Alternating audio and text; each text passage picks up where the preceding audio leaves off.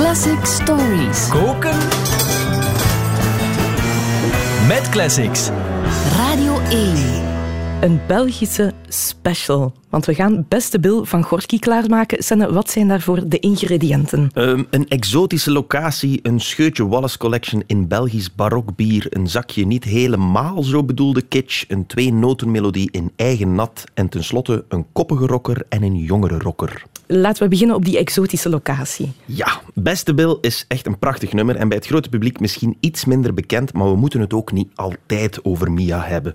Over haar weten we ondertussen wel alles, terwijl Beste Bill toch ook een classic is die in vele best-of Gorky-lijstjes of albums opduikt.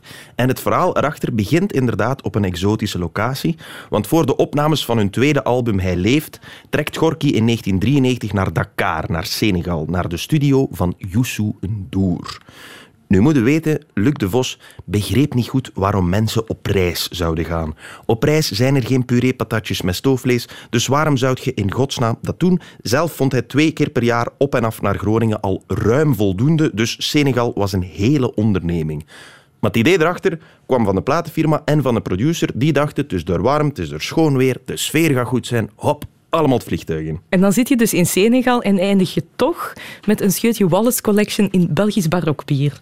Absoluut, want de producer van die tweede Gorky-plaat, dat was niemand minder dan Sylvain van Olmen, die in negentien negenenzestig deze Belgische wereldhit heeft geschreven.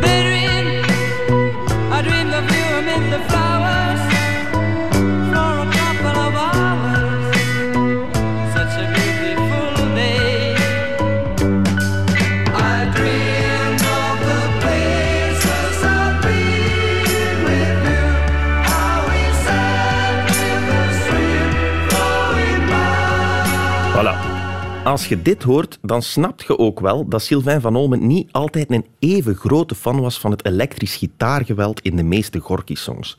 Hij wilde die eigenheid wel behouden, dus er staan ook een paar echte rockers op dat album, zoals Berenjager bijvoorbeeld. Maar in andere songs wijkt hij behoorlijk radicaal af van de demoversies die Gorky gemaakt had. Die gitaren klinken als grasmaaiers, zou hij naar schijnt gezegd hebben. Op de plaat gaan we dat zo niet doen. Ik hoor in Beste Bill eerder een klassiek arrangement. Wie zal je troosten als je vruchteloos verlangt?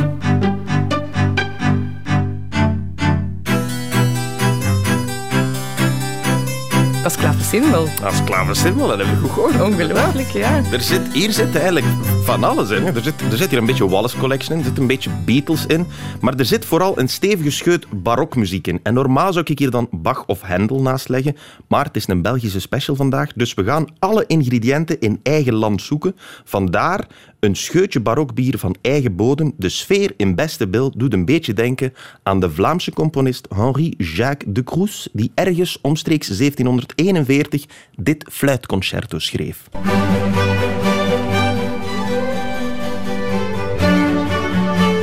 Pas op, Gorky past hierover. Beste Bill, ik zag daar net je vrouw. Gorky en barok, ik had het nooit gedacht.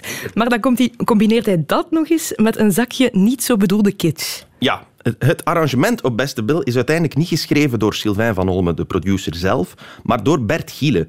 Nu, Bert is een hele goede, veelzijdige toetsenist en arrangeur.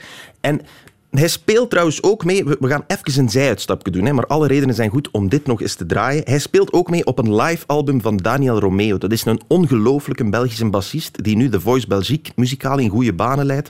Maar in tweeduizend drie Live at the Sounds and More uitbracht. Dat is een plaat die nergens meer te vinden is. Dus we moeten het nu draaien met onder andere dit fantastische nummer Vincent op.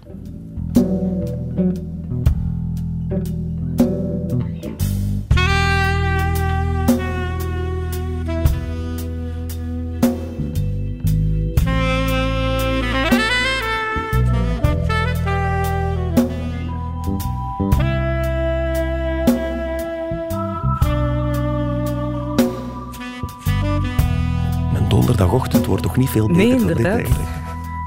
Dat Hammond-orgeltje op ja? de achtergrond, dat is Bert Gielen. En Bert, we keren dus terug naar Gorky nu, hè. Bert die kreeg van Sylvain de opdracht om iets klassiek te maken op Beste Bill.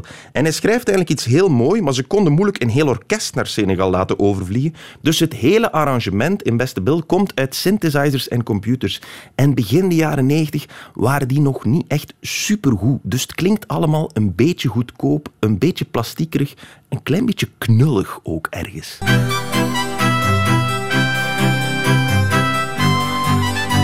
Dat trompetje. Ja. Een van de Dreamland of zo. Prachtig, hè? Door, door een bril van twintig jaar later lijkt het bijna bewust kitsch, maar het was dus blijkbaar niet zo bedoeld. En toch draagt het, vind ik persoonlijk, heel erg bij aan de onbeholpenheid van die Beste Bill. Arme beste kerel, zingt Luc de Vos, zoals alleen hij dat kan. Wie zal je troosten als je vruchteloos verlangt? En dan zo'n fake trompetje erachter dat heel erg zijn best doet om episch te klinken, maar daar helemaal niet in slaagt. Ik vind het prachtig tragisch. Ja, echt tragisch, inderdaad. En het volgende ingrediënt klonk mij ook een beetje tragisch, of toch povertjes. Een twee-notenmelodie in eigen nat. Ja.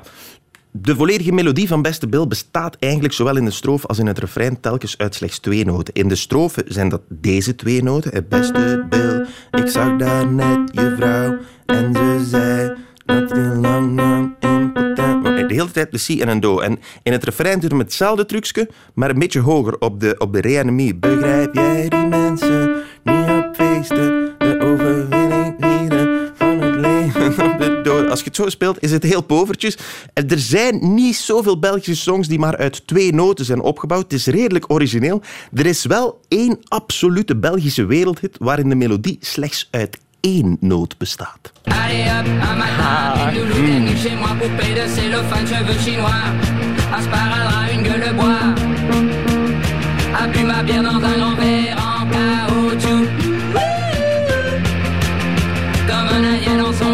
Maar allemaal dit. Een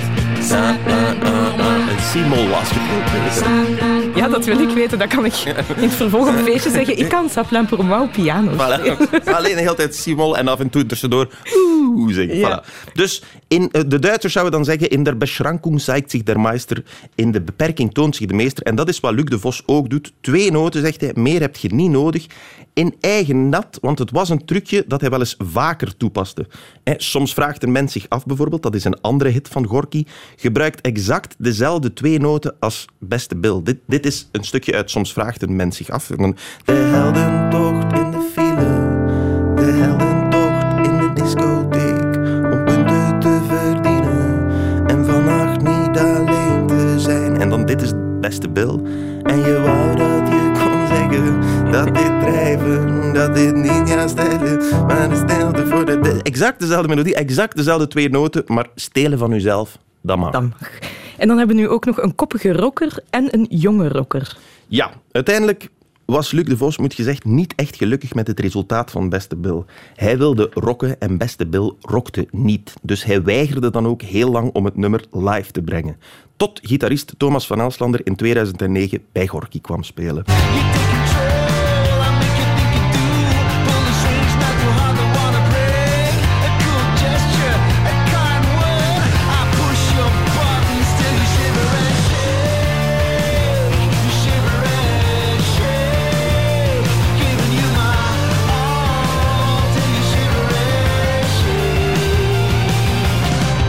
Dit is Helsinki. Ja. Dat is de band van Thomas Vanelslander. Met andere woorden, Thomas Vanelslander die kon ook wel een beetje rocken en lawaai maken op een gitaar. En hij begon bij Gorky, samen met een drummer, Bert Huisentruit, af en toe toch een keer een ballonnetje op te laten om Beste Bill in een steviger jasje toch terug live te spelen. Want voor hen, allebei ongeveer twintig jaar jonger dan Luc de Vos, was die song natuurlijk een stukje jeugdsentiment. En uiteindelijk heeft dus de jongere rocker de koppige rocker overtuigd en maken ze een gitaarrockversie die ze op twee september tweeduizend veertien live op tv in Café Corsari brengen. Drie maanden voor die noodlottige negenentwintigste november. En op die manier wordt best, Beste Bill het allerlaatste nummer dat Gorky ooit live gespeeld heeft. Wow, en nu ben ik wel aan het twijfelen, want nu wil ik eigenlijk die live-versie horen, omdat die dan zo bijzonder is. Maar je hebt net alle ingrediënten van de studio-versie uit de doeken gedaan, dus ja, wat, wat gaan we nu doen? Ik had dezelfde twijfel, dus we gaan voor een Belgisch compromis. Als je blijft luisteren tot het allereinde, dan gaan we voor allebei de versies in elkaar. Dankjewel, heel benieuwd.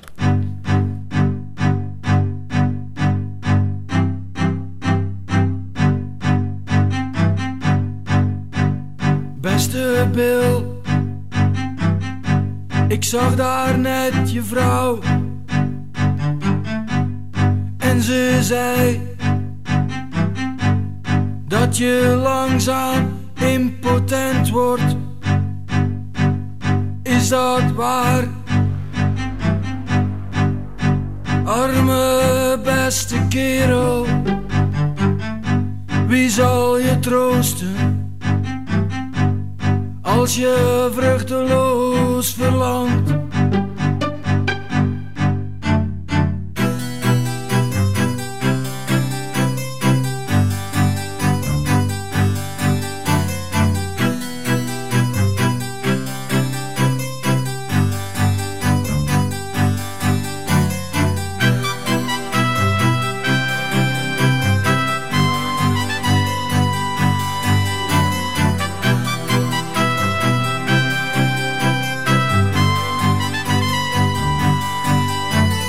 Beste Bill,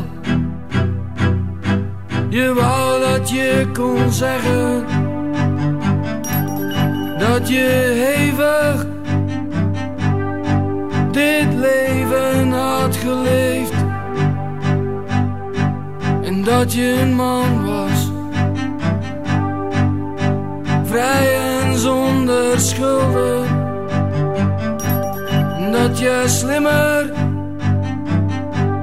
dan je ouders was geweest.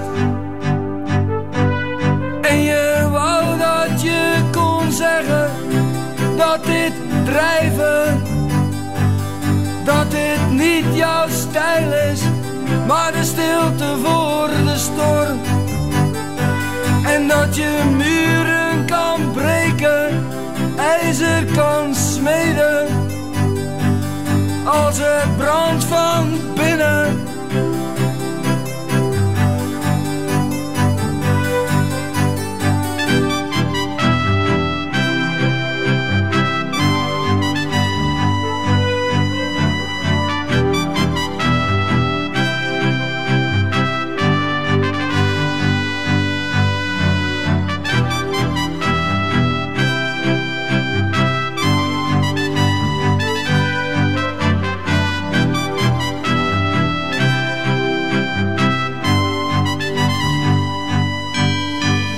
Beste Bill,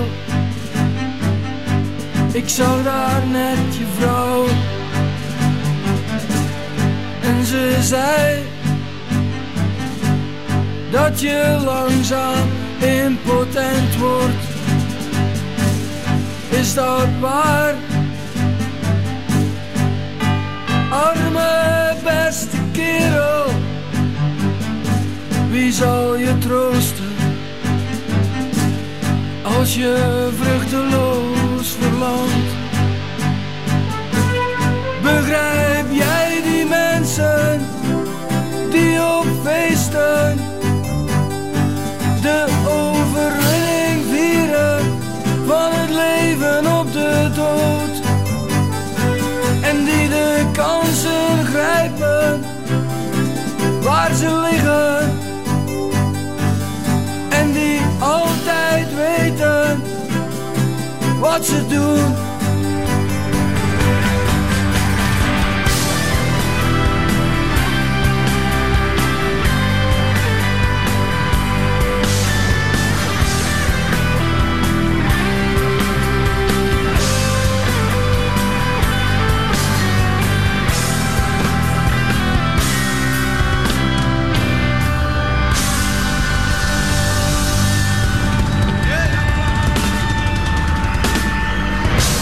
Dit was Koken met Classics, een podcast van Radio één met Senne Guns, de Otto Lengi van de audio. Heb je nog een beetje honger naar meer podcast? Elke week komt er een nieuwe Koken met Classics uit via onze Radio één-app, via je favoriete podcast-app of de website radio één punt b e. En je vindt er nog een hele hoop andere Radio één podcasts.